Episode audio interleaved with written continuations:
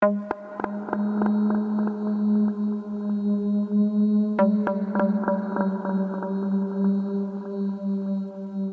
любопытным выводам приходишь порой, когда с увлечения хоррором переключаешься на исследования мифологии и фольклора. Одна за другой выявляются параллели между древними мифами и сюжетами современных книг или фильмов ужасов. В ряде случаев это объяснимо. Многие из сюжетов напрямую заимствованы из древних сказаний, пусть и изрядно подстроенные под вкусы современного читателя или зрителя но и в лишенных какого-либо мистического антуража НФ ужасах порой просматривается глубокая архаика, по глубине образов, оставляющая позади откровенную мистику.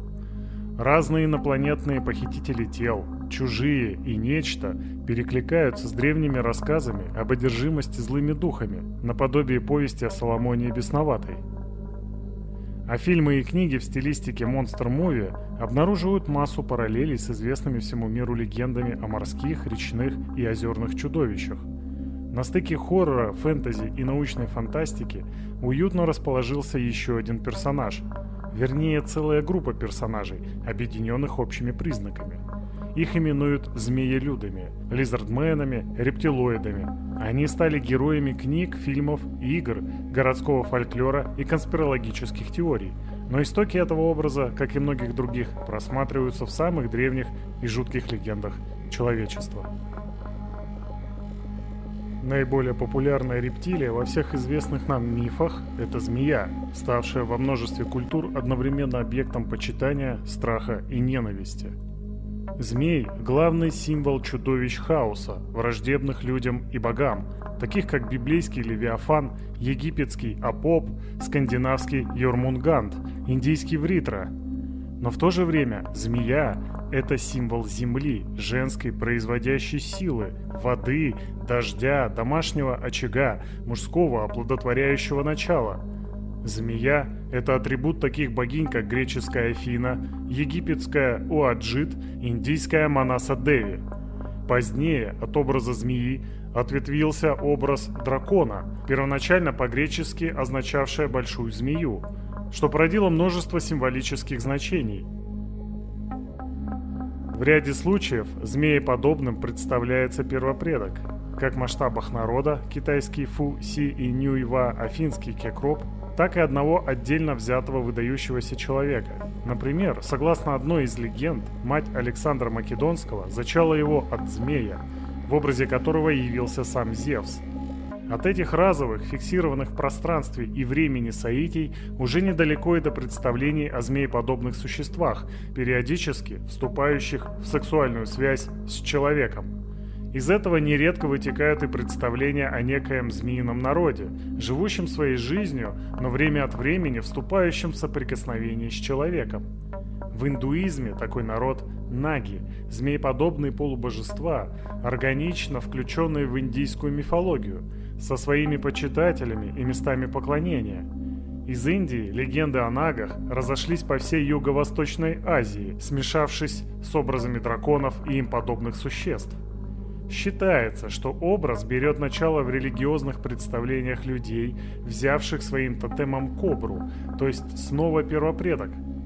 Женщины нагов Нагини зачастую опять же вступают с мужчинами в половую связь, для чего им требуется принять человеческий облик. То есть они выступают еще и как оборотни – эти общие черты, оборотничество и сексуальная связь с людьми, роднит змееподобных существ Востока и Запада. Восток, как известно, дело тонкое. Буддийская индуистская модель мира в принципе допускала как негативные, так и позитивные варианты общения человека со змеелюдами. Это, впрочем, справедливо и для европейского язычества. Но христианизация европейских народов резко сместила акцент в сторону негатива – Змей в таких традициях образ преимущественно отрицательный. В образе дракона, змея древнего, представлялся сатана. Змей послужил причиной изгнания из рая Адама и Евы. Исполинским драконом представлялся и Левиафан, враг Яхве. В образе безобразных змей часто изображались людские грехи. Одним из самых тяжких грехов считалась похоть. По словам святого Августина, она есть грех в собственном смысле этого слова – Сосудом этого греха считалась женщина, обвиняемая в том, что она первая поддалась уговорам змея. И недаром на скульптурах и картинах эпохи Возрождения искуситель нет-нет, да и изображается в виде женщины с телом рептилии, змеи или ящерицы. В иудейском мистическом учении Каббале со змеей порою отождествлялась дьяволица Лилит – и змея, жена разврата, подстрекала и соблазняла Еву через скорлупы света, которые в себе святы. И змея соблазнила святую Еву, и сказано достаточно для того, кто понимает. И все крушение произошло от того, что Адам, первый человек, совокуплялся с Евой, когда она была менструально нечиста. Это загрязнение и нечистое семя змеи, которое овладело Евой ранее. Ибо злая Лилит, увидев величие его разрушения, стала сильнее в своих скорлупах и пришла к Адаму против его воли, и разожглась от него, и родила ему демонов и духов и Лилин. А ведь Лилит – это губительница и соблазнительница мужчин, та, которая вызывает ночные полюции и принуждает к греху мастурбации, чтобы с помощью украденной таким образом спермы зачинать новых демонов – и все эти иудео-христианские представления совместились с язычеством, в котором, как уже говорилось, хватало мифов о тех или иных змеевидных существах, вступающих в связь с человеком. Но теперь эти легенды, кроме самых архаичных поверий, лишены какой-либо позитивной составляющей. Змеиных первопредков или полубожеств христианская религия не признавала – Схожие языческие персонажи были объявлены бесами и демонами. С ними сливались легенды о подкидышах, о ведьмах, об инкубах и суккубах. Все это подразумевало одно – в результате козней сатаны среди людей могли ходить те, кто внешне, мало отличаясь от человека, нес в себе чуждую кровь – кровь змея. Такие легенды были у разных народов. У армян Драконы, вишапы, имели обыкновение красть детей и подменять их маленькими злыми духами своего рода, которые имели весьма отвратительный характер. Знаменитой жертвой этого обычая был Артаваст, сын царя Арташеса. Армянский историк Мартирос Ананикян писал, литературные памятники позволяют нам предполагать, что помимо драконов как таковых существовал и род дракоменов, драконолюдей, рожденных от смешанных браков драконов с женщинами. Подобные представления существовали и у славян в форме поверий об огненном змее, вступающем в связь с одинокими женщинами. Иногда такой змей принимал облик умершего мужа или иного умершего родственника. Это могло быть отголоском древних языческих представлений о змеевидных первопредках, пребывающих, как нетрудно догадаться, в царстве мертвых. От этих связей появлялось и потомство. Самым известным рожденным от змея стал былиный герой Вольга. В былинах рассказывается еще об одном змее, посещающем женщину, колдунью и курову Маринку. Змея убивает былинный герой Добрыня Никитич. И его же разозленная ведьма старается соблазнить, приворотить, а потом и погубить. Сама Маринка тоже имеет змеиную природу. У нее во всяком суставе по змеенышу, по змеенышу, да и по гаденышу. В иной версии былины на руке у Маринки лежит змея лютая, на другой руке лежат два змееныша. Еще один былиный герой, Михайло Потык, выбирает себе в жены Марию, лебедь белую, которая вскоре умирает. Когда же герой спускается в ее могилу, то согласно самым архаичным версиям былины, Мария превращается в змею и пытается пожрать Потыка. Но тот убивает бывшую супругу. Не исключено, кстати, что имена Маринка и Мария в этих былинах восходят корням к образу Марены, богини смерти. Недаром Мария оборачивается в змею именно в могиле. В русской былине образ женщины-змеи демонизирован до предела, сохраняя свои общие черты. Попытка обманом скрыть свою змеиную природу и опять же обманом, колдовством заставить былинного героя на себе жениться – до обзаведения потомством, впрочем, дело не доходит.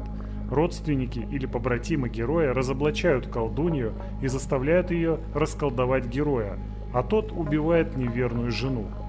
Менее кровожадной и более успешной была фея Мелюзина из легенд европейского средневековья, тоже имевшая облик полуженщины и полузмеи. Свое обличие она получила в результате проклятия матери феи, которая колдовством вынудила Мелюзину принимать форму змеи от талии ниже каждую субботу. Позже она встретилась с Раймондином, племянником Эймера графа Пуатье. Нечаянно убив дядю на охоте, он скрывался в лесах, где и встретил Мелюзину у источника и предложил вступить в брак. Мелюзина пообещала, что ему не будет расплаты за преступление, и он обретет счастье, богатство и многочисленное потомство, если на ней женится. Но при одном условии – муж никогда не должен входить в ее спальню по субботам. Благодаря супруге Раймондин стал могущественным государем и основателем дома Лузиньянов, а жена родила ему 10 детей – Однако брат Раймондина наговорами возбудил в нем ревность к супруге, и он решил подсмотреть, что делает жена по субботам. Тогда он увидел ее моющейся и узнал про хвост. Мелюзина простила его, но однажды, поссорившись с супругой, Раймондин обозвал ее змеей перед лицом своего двора. В ответ Мелюзина превратилась в дракона, одарила его двумя магическими кольцами и улетела, чтобы никогда не вернуться. Легенда о Мелюзине, женщине-змее, женщине-драконице в разных вариантах распространялась по Европе. В одной из таких легенд, например, принимавшая змеиный облик Мелюзина была разоблачена после того, как супруг отвел ее к священнику, и тот окропил ее святой водой. Но несмотря на такие подробности, к Мелюзине возводили род многие именитые фамилии, в том числе и династия плантагенетов, графов Анжуйских, ставших в XII веке английскими королями. Они считали Мелюзину своей прародительницей и считались ее потомками в глазах подданных. Известно высказывание Ричарда «Львиное сердце», записанное в начале XIII века. Ричард отвечал тем, кого приводили в изумление бесконечные распри и раздоры в проклятом роду. «А с чего это, по-вашему, все должно быть иначе? Разве мы все не дети дьяволицы?»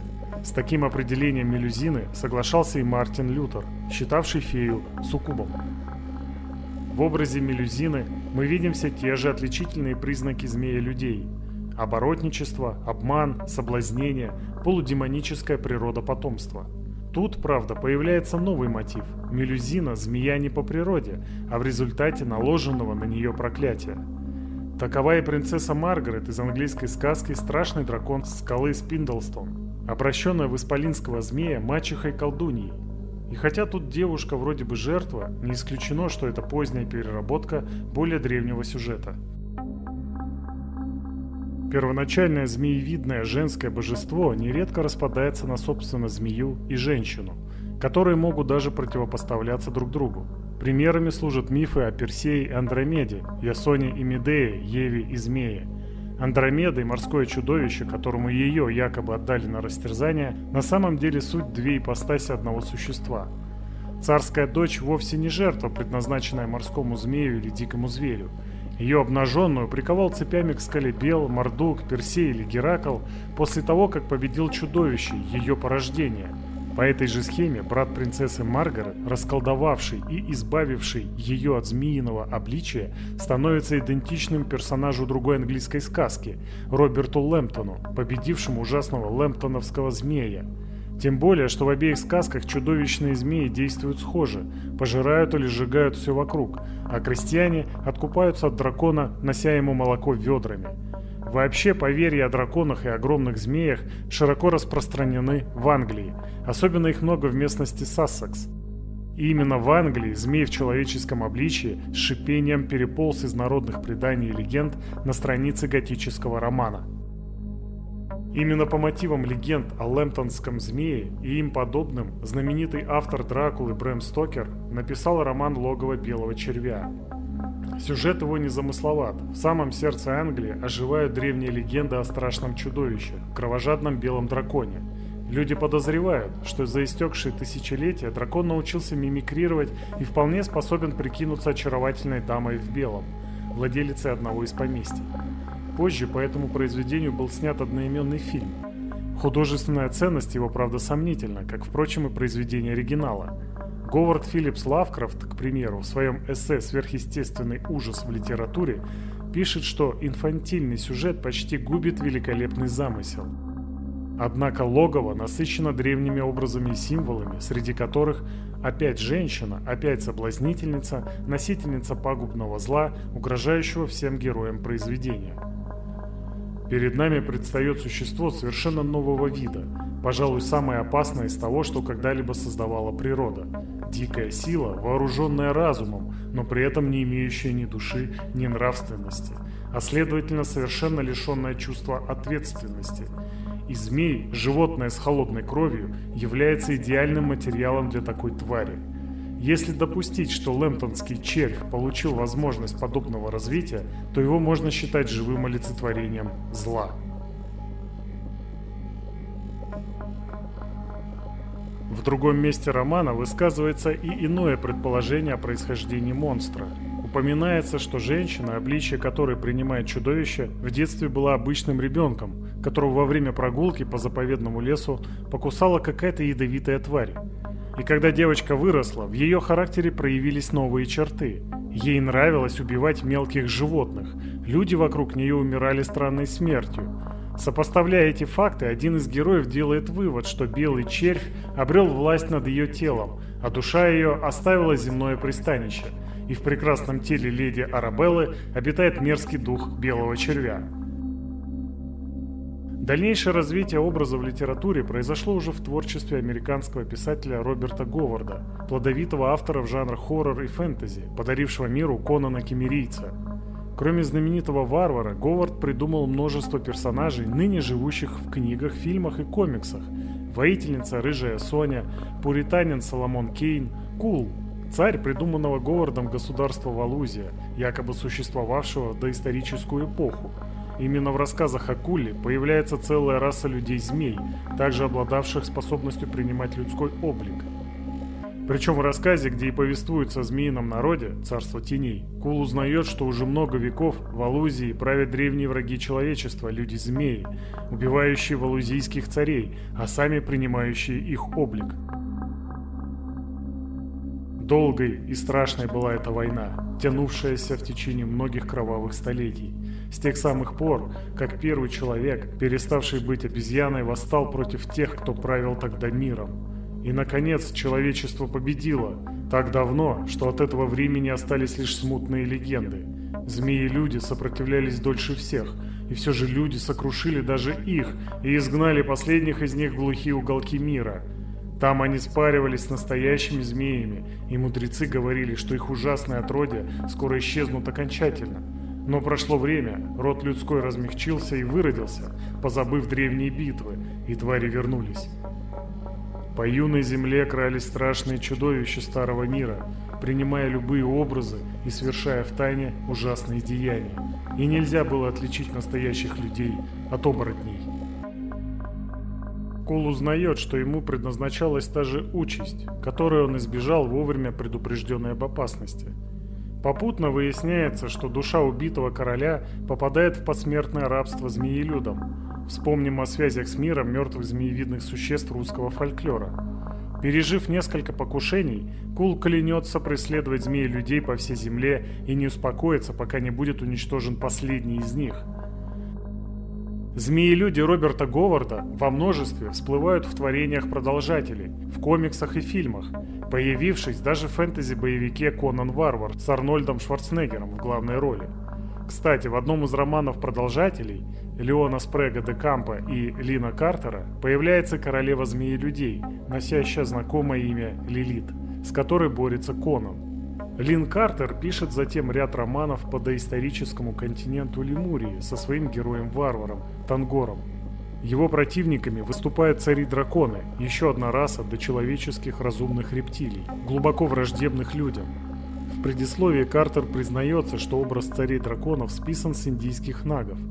О некоем змеином народе вскользь упоминает и Кларк Эштон Смит, коллега по перу Роберта Говарда и Говарда Лавкрафта.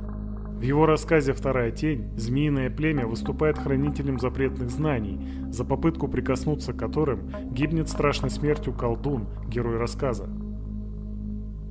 Разного рода рептильные расы оказались востребованы в научной фантастике и фэнтези, практически во всех видах искусства. Здесь мифологические атрибуты смазываются, становятся не так очевидны хотя бы потому, что эти расы проживают в инопланетных или параллельных мирах, где действуют и главные герои. Рептилоиды могут и не менять обличие, не обязательно для них и сексуальное влечение к людям, особенно если произведение в жанре НФ. По науке рептилиям и приматам нет смысла в совокуплении. Однако одна черта остается, если и неизменной, то по крайней мере устойчиво присутствующей. Это чуждость, отстраненность, а порой и открытая враждебность разумных рептилий человечеству. Это и Иелани Гарри Гаррисона, архетипично управляемые самками, и Дракхи из вселенной Вавилона 5, и Скрулы, злая инопланетная раса вселенной Марвел, и ряд других. И пусть в рамках фантастического мира разумные рептилии существуют открыто, все равно, так или иначе, они несут в себе проклятие Искусителя – очень четко проявление змеиных архетипов наблюдается в сериале 1983 года «Визитеры» и его ремейке 2009 года. Прибывшие на Землю инопланетяне, абсолютно гуманоидного вида, предлагают дружбу, прося у землян химотходы и минералы, необходимые для оказания поддержки своему больному миру. В свою очередь, визитеры обещают поделиться с человечеством передовой технологией. Однако потом выясняется, что под человеческим обличием скрываются разумные рептилии, истинными планами которых являются завоевание и покорение планеты, похищение всей земной воды и использование человеческой расы в качестве пищи, а некоторого количества рабов в качестве пушечного мяса для войн с другими расами инопланетян. Весь джентльменский набор древних мифов в наличии – один из визитеров вступает в сексуальную связь с ничего не подозревающей земной девушкой и оплодотворяет ее для одного из медицинских экспериментов. Разумные рептилии здесь, как и в старинные времена, отождествляются с абсолютным злом, в роли которого выступает уже не сатана со своими демонами, а Третий Рейх. Сериал стал аллегорией на нацизм, вплоть до похожей на свастику эмблемы, используемой визитерами. В сюжете нашлось место вспомогательному молодежному движению «Друзья пришельцев», имеющему очевидное сходство с Гитлер-Югендом. А трансляции визитеров будто бы имитируют пропаганду Третьего Рейха. Так же, как и нацисты преследовали евреев, визитеры преследуют ученых, их семьи и всех, кто с ними связан. Те же мотивы, разве что в более современной интерпретации, присутствуют и в ремейке, хотя в нем есть и попытка обелить пришельцев. Не все они одинаково плохие, у них имеется свое сопротивление. Но общую идею это не меняет. Идею, восходящую в своей основе все к тем же мифам, о которых мы говорили в начале. Эта же идея вышла за пределы научной фантастики и фэнтези, став основой для конспирологической теории Дэвида Айка. Он описывает расу рептилий, пришедшую откуда-то из четвертого измерения и ставшую прототипом шумерских богов Анунаков, основателей первых царских династий Шумера и Египта. Именно эти династии, по его мнению, стали позже править Европой. Примерно в 2200 году до нашей эры в Египте образовалось нечто, называющееся Королевским двором дракона. Он все еще имеет довольно большую силу сегодня, 4000 лет спустя, и находится в Англии, которая, по моему мнению, является эпицентром всемирного контроля, эпицентром сети, которая управляет миром. Гибриды, которые были правителями Древнего Ближнего и Среднего Востока, стали аристократией Европы и королевскими семьями Европы. Несмотря на шокирующую экстравагантность этой легенды, в ней по большому счету практически ничего нового. Все те же старинные легенды о королевских родах, в жилах которых течет змеиная или драконья кровь. По мнению Айка, рептилиями являются члены королевской семьи Великобритании, президенты США, крупные финансисты. Билл Клинтон генетически родственен дому Винзоров, теперешней семьи Британии – Клинтон на самом деле происходит из семьи Рокфеллеров на одно поколение назад, что является ясным объяснением того, почему этот так называемый мальчик с улицы из штата Арканзас получил стипендию Ротса в Оксфордском университете, которая дается только избранным. В очень раннем возрасте Клинтон стал губернатором штата Арканзас, который все считают штатом рода Рокфеллеров. Затем он стал президентом Соединенных Штатов – Этих людей ведут из-за их линии крови, а линия крови связана с тем фактом, что она обладает генетической совместимостью с этими рептильными существами из четвертого измерения, которые могут действовать через эти линии крови. Это, разумеется, попахивает бредом, но только не для сторонников теории заговора, антисемитов, антиглобалистов и просто параноиков. Старая песня мировой закулисье наслаивается на еще более древние мифы и становится модной постмодернистской конспирологией. У Айка появляются последователи. Он приводит слова очевидцев, чуть ли не прямо наблюдавших, как то или иной мировой лидер превращается в рептилию – Публикуются уфологические статьи о пришельцах-рептилоидах. Анонимные авторы пишут о человеческих жертвоприношениях, совершаемых злобными рептилиями. Их обвиняют в появлении нацизма и влиянии на Гитлера, при этом выдавая черносотенные по своей стилистике тексты, где рептилии поступают со своими жертвами примерно так же, как евреи поступали с христианскими младенцами и арийскими девушками.